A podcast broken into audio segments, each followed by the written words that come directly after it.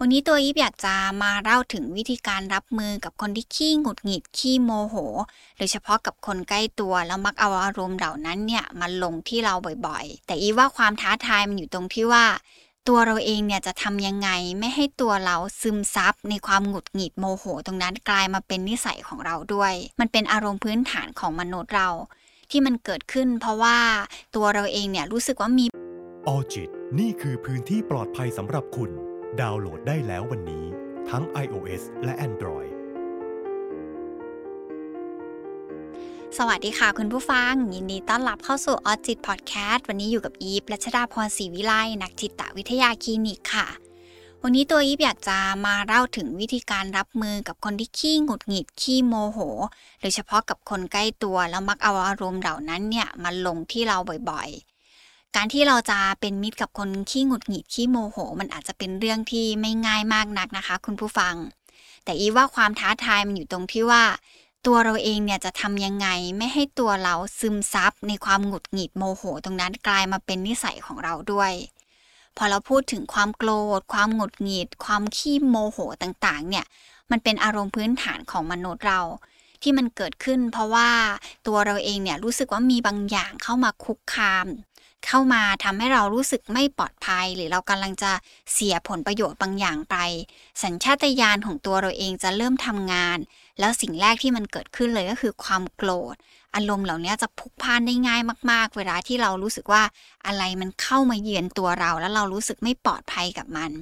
ซึ่งพอมันเกิดสิ่งเหล่านี้แล้วเนี่ยมันก็จะมีทั้งคนที่สามารถควบคุมตัวเองได้ แล้วก็จะมีอีกกลุ่มหนึ่งที่สามารถควบคุมตัวเองได้ ด้วยการที่ เอาอารมณ์ของตัวเองไปลงกับคนรอบข้าง ซึ่งถ้ามันเป็นแบบนั้นแล้วมันก็คงไม่แฟร์สำหรับใครหลาย ๆ คนเลยที่รู้สึกว่า ฉันไม่ได้ทำอะไรเลย แล้วเพราะอะไรจะต้องเอาอารมณ์มาลงที่ฉันด้วย ทีนี้การอยู่กับคนที่อารมณ์ไม่คงที่เวียงวีนง่ายอยู่ตลอดเวลา บางทีมันก็มากระทบกับความรู้สึกเราทำให้สุขภาพจิตเราเนี่ยบางทีมันก็แย่ตามไปด้วยมากไปกว่านั้นเลยเนี่ยมันเหมือนเราอยู่กับระเบิดเวลาที่เราไม่รู้ว่า เมื่อไหร่มันจะมาโดนเราอีกแล้ว เมื่อไหร่มันจะมาตุ้มใส่เราได้อีก มันทำให้เราระมัดระวังตัวอยู่ตลอดเวลาโดยเฉพาะแบบ เวลาที่เรามีคนใกล้ตัวที่เขาขี้หงุดหงิดมากๆ แล้วก็เวียงวีนได้ง่าย ๆ มันมันทำให้เรารู้สึกกลัวเนาะแล้วบางทีมันตามมาด้วยความรู้สึกหวาดระแวงด้วยว่า วันนี้ฉันจะโดนอีกหรือเปล่า หรือว่าเฮ้ย วันนี้จะถูกระเบิดอารมณ์บางอย่างของเขาเนี่ยลงมาที่เราอีกไหม พอมันเป็นแบบนี้แล้วเนี่ยนอกจากมันจะกระทบในเรื่องของสุขภาพจิตใจของเราแล้ว บางทีมันกระทบในเรื่องของความสัมพันธ์ระหว่างเรากับเขาไปด้วยใช่ไหมล่ะคะ โดยเองก็เลยอยากจะมาพูดถึงวิธีการรับมือกับระเบิดอารมณ์ที่มันมีโอกาสจะมาเกิดขึ้นกับเราได้ ซึ่งการรับมือกับคนรอบๆตัวที่ไม่ใช่คนใกล้ชิดมันอาจจะดูง่ายกว่า เราคงเดินหนีไปได้เลย แล้วก็ทำเป็นไม่รับรู้ เพื่อให้อารมณ์เหล่านั้นมันคงคุกคุนอยู่กับเขาแต่พอมันเป็นคนใกล้ตัวเนี่ยมันมีความอ่อนไหวมากกว่านนั้น เวลาที่มันเกิดขึ้นเนี่ยบางทีเราไม่สามารถพูดอะไรได้ว่า ควรจะทำยังไงต่อ หรือเขาควรจะหยุดพฤติกรรมนั้นของเขายังไงได้บ้าง เพราะว่าการที่คนใกล้ตัวของเรามีพฤติกรรมในการใส่อารมณ์กับเราบ่อยๆ บางทีตัวเราก็จะตามมาด้วยความหงุดหงิด ทีนี้พออารมณ์และก็อารมณ์ อารมณ์ต่อกับอารมณ์เนี่ยมันมีแต่จะปะทุขึ้นมาเป็นภูเขาไฟ ระเบิดตู้มออกมาเป็นโกโก้คันได้เลย วิธีการแรกเลยอะค่ะ คุณผู้ฟังถ้าเราอยากจะรับมือกับคนที่เขาขี้เหวี่ยงขี้วีนเขาขี้หงุดหงิดขี้โมโหได้ดีที่สุดเลย อย่างแรกเราต้องนิ่งไว้ก่อน นิ่งในที่นี้ไม่ได้หมายถึงว่า เรานิ่งเพื่อรอการตอบโต้ แต่มันเป็นการนิ่งเพื่อทำให้ตัวเราเองเนี่ยรู้สึกว่าเราคุมอารมณ์ของตัวเองได้ด้วย คือกฎข้อแรกของการที่เราจะรับมือกับคนที่เขามีอารมณ์โกรธหรือขี้หงุดหงิดเนี่ย เราควรจะเอาความนิ่งเข้าสู้ เพราะเมื่อไหร่ก็ตามที่เรารับมือกับเขาด้วยความนิ่ง แปลว่าตัวเราเองกำลังจะทำให้ตัวเองเป็นคนที่มีเหตุและมีผลมากกว่าเขา เราต้องรักษาความสงบจิตใจของตัวเราเองให้ได้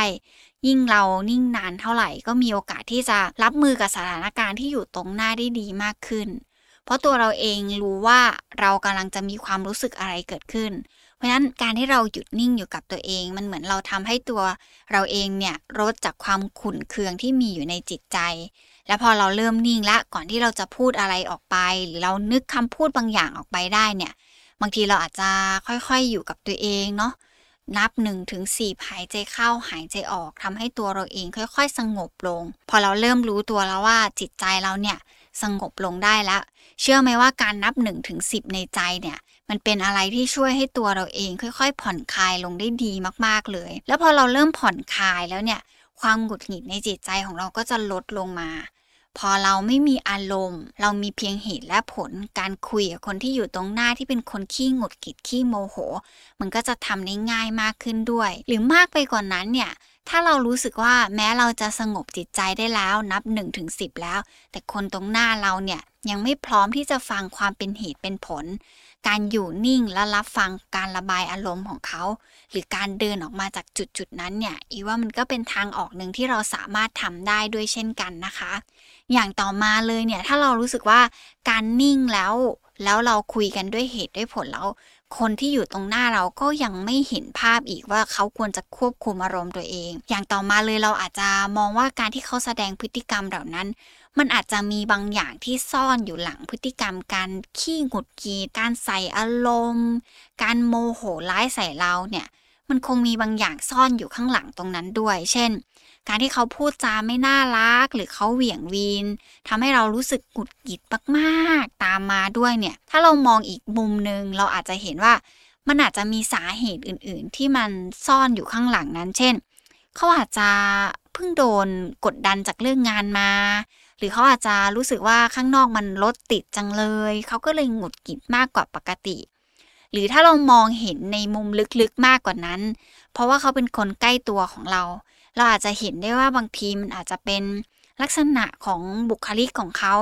ที่ขาดการควบคุมอารมณ์ หรือเขาเป็นคนที่คุมอารมณ์ตัวเองได้ต่ำกว่าเรา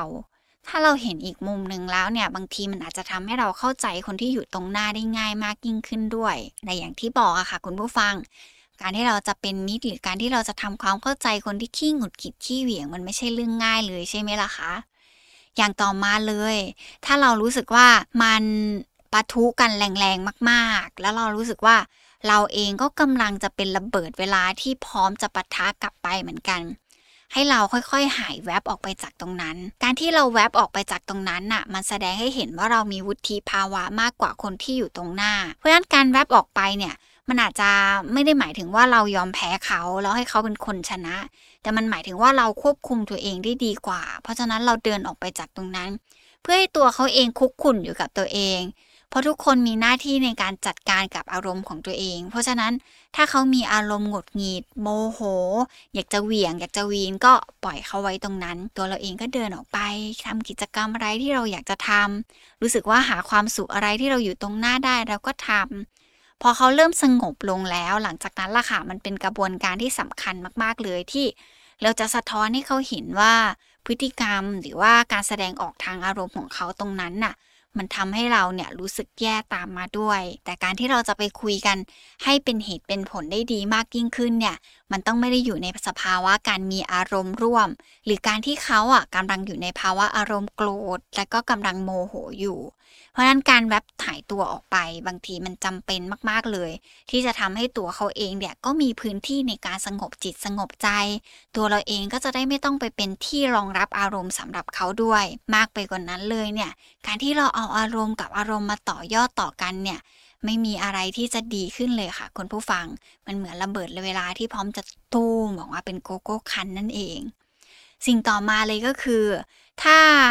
การที่เรารู้สึกว่าอารมณ์โมโหนั้นมันลงที่เราบ่อยเกินไป คนเจ้าอารมณ์เขามักจะมีความก้าวร้าวอยู่ในตัวเอง มักจะทำให้เรารู้สึกแบบโมโหหงุดหงิดเดือดเนื้อร้อนใจไม่สบายใจออกมา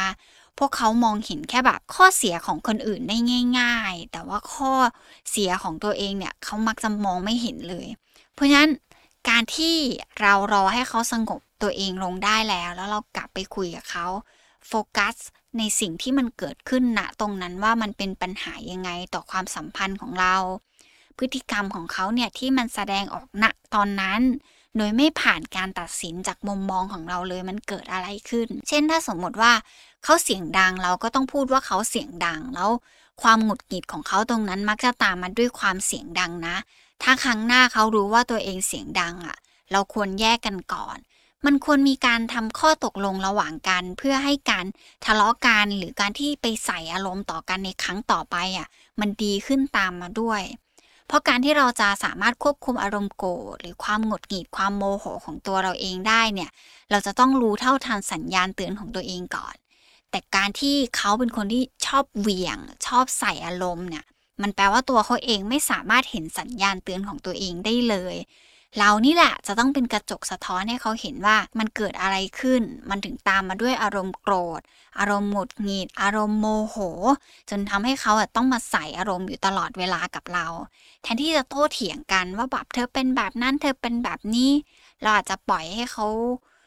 ได้คิดมีช่องว่างให้เขาสามารถเห็นจริง ๆ ว่าเมื่อกี้มันเกิดขึ้นแบบนี้จริง ๆ แต่ใครหลาย ๆ คนมักจะตามมาด้วยการตัดสิน การวิพากษ์วิจารณ์ตามมาถึงพฤติกรรม หรือผลที่มันเกิดขึ้นณตรงนั้น แต่ในมุมของตัวยิบเองยิบมองว่า การที่เราโมโห แล้วเราไปวิพากษ์วิจารณ์กันต่อ หรือไปตำหนิว่าเธอทำให้ฉันรู้สึก เธอทำแบบนี้ฉันคิดว่าแบบนั้น มันมีแต่เป็นการเอาอารมณ์ไปต่อกับอารมณ์ เพราะฉะนั้นเรื่องราวเหล่านี้ก็จะไม่จบไม่สิ้นสักที เพราะฉะนั้นการที่เราต้อง โอนความรับผิดชอบในการจัดการอารมณ์ไปที่เขาเนี่ยเราจะต้องทำหน้าที่เป็นกระจกสะท้อน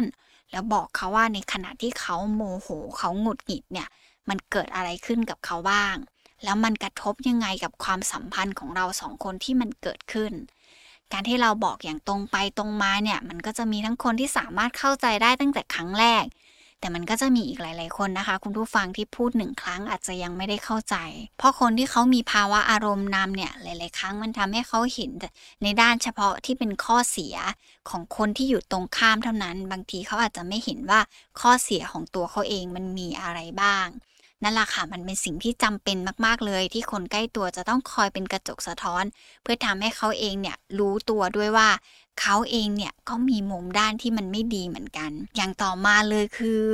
ตัวเราเองต้องไม่ตอบโต้กันด้วยความหยาบคาย แต่เราจะตอบกลับเขาไปด้วยความสุภาพบางครั้งคนเจ้าอารมณ์ชอบพูดจาไม่ให้เกียรติเรา ชอบด่าทอ พูดจาด้วยคำหยาบคาย แล้วเรารู้สึกว่ามันไม่น่าคุยด้วยเอาซะเลย ถ้าเราเจอคนแบบนั้นที่เป็นคนใกล้ตัวแล้วเขามักจะจะทำพฤติกรรมไม่ดีกับเรา หรือพฤติกรรมที่ไม่น่ารักกับเรา มันไม่ได้จำเป็นว่าตัวเราเองจะต้องไปตอบโต้ความหยาบคายหรือความไม่น่ารักกลับไป แต่เราลองตอบโต้กลับไปด้วยความสุภาพ พูดตอบอย่างสุภาพและสร้างสารรค์ ด้วยคำพูดที่เรารู้สึกว่ามันจะทำให้เขาเนี่ยสามารถยังคิดกับพฤติกรรมของเขาได้บ้าง ช่วยระงงับคำพูดบางอย่างที่เขากำลังพ่นมาใส่เราหรือกำลังใส่มาที่เราได้เต็มๆเนี่ย แต่ทั้งนี้ทั้งนั้นนะคะ คุณผู้ฟังเราต้องระมัดระวังด้วยความสุภาพว่าบางทีเราเลือกคำพูดแล้ว แต่มันอาจจะไปสะกิดความรู้สึกเขาก็อาจจะทำให้มีอารมณ์โมโหตามมาด้วย แต่อย่างที่บอกค่ะว่าเราไม่จำเป็นต้องไปตอบโต้กับเขาด้วยความหยาบคาย แต่จงเลือกใช้คำพูดที่มันสุภาพ เพื่อทำให้เขาสามารถตระหนักได้ด้วยตัวเขาเอง แต่ยังคงย้ำเหมือนเดิมนะคะ คุณผู้ฟังว่าเมื่อไหร่ก็ตามที่เขายังไม่ได้อยู่ในภาวะสงบ แม้เราเลือกคำที่สุภาพแค่ไหน มันก็คงไม่เกิดประโยชน์อะไรกับตัวเขาเลย อย่างต่อมาเลย อยากให้มองว่าสิ่งที่มันเกิดขึ้นเนี่ยมันอาจจะเป็นเรื่องความสามารถเฉพาะตัวด้วยคืออย่างที่บอกอะค่ะว่าการที่เราจะจัดการอารมณ์ของตัวเองได้ เราต้องรู้สัญญาณเตือนก่อน นั่นแปลว่าถ้าเรามองในอีกฝั่งหนึ่งเขาอาจจะเป็นคนที่ ไม่มีความสามารถในด้านนี้เอาซะเลย มันก็เลยทำให้ตัวเขาเองขาดการควบคุมอารมณ์ตัวเอง บางทีในช่วงเวลาที่เขาไม่ได้อยู่ในภาวะอารมณ์ โมโห หงุดหงิดหรือกำลังเหวี่ยงกับเราเนี่ย เราอาจจะลองกระเซาะเย้าแย่เข้าไปหน่อยก็ได้ แย่ด้วยความสุภาพแล้วก็น่ารัก แต่อย่างที่บอกว่าต้องดูจังหวะด้วยนะคุณผู้ฟัง บางทีอาจจะบอกว่าโหเนี่ยเวลาเธอโมโหนะ เธอเสียงดังมากเลยเธอชอบทำหน้าตึงมากเลย ทำให้เรื่องซีเรียสมันกลายเป็นเรื่องตลกแต่ต้องดูจังหวะดีๆนะคะ คุณผู้ฟังว่าตอนนั้นเนี่ยเขาอยู่ในภาวะอารมณ์ที่เขาจะตลกกับเราด้วยหรือเปล่า